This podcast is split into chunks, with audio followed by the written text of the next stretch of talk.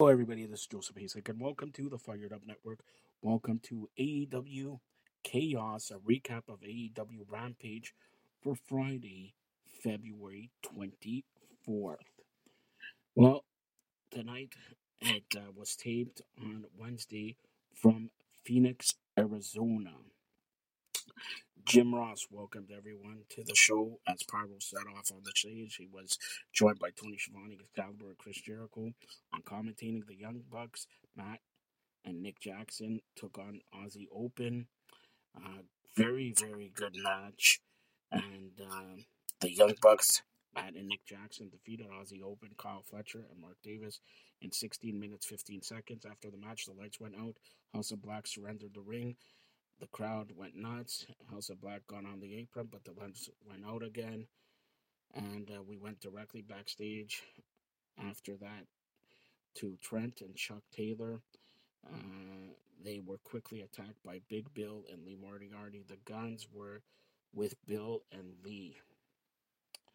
Then we returned from break.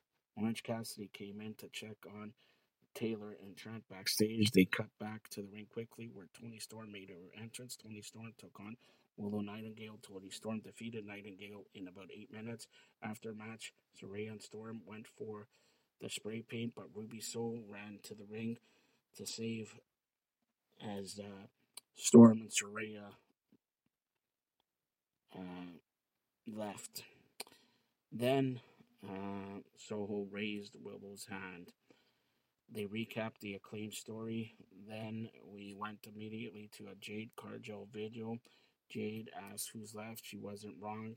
Jade said she's the, been running the division for entire year.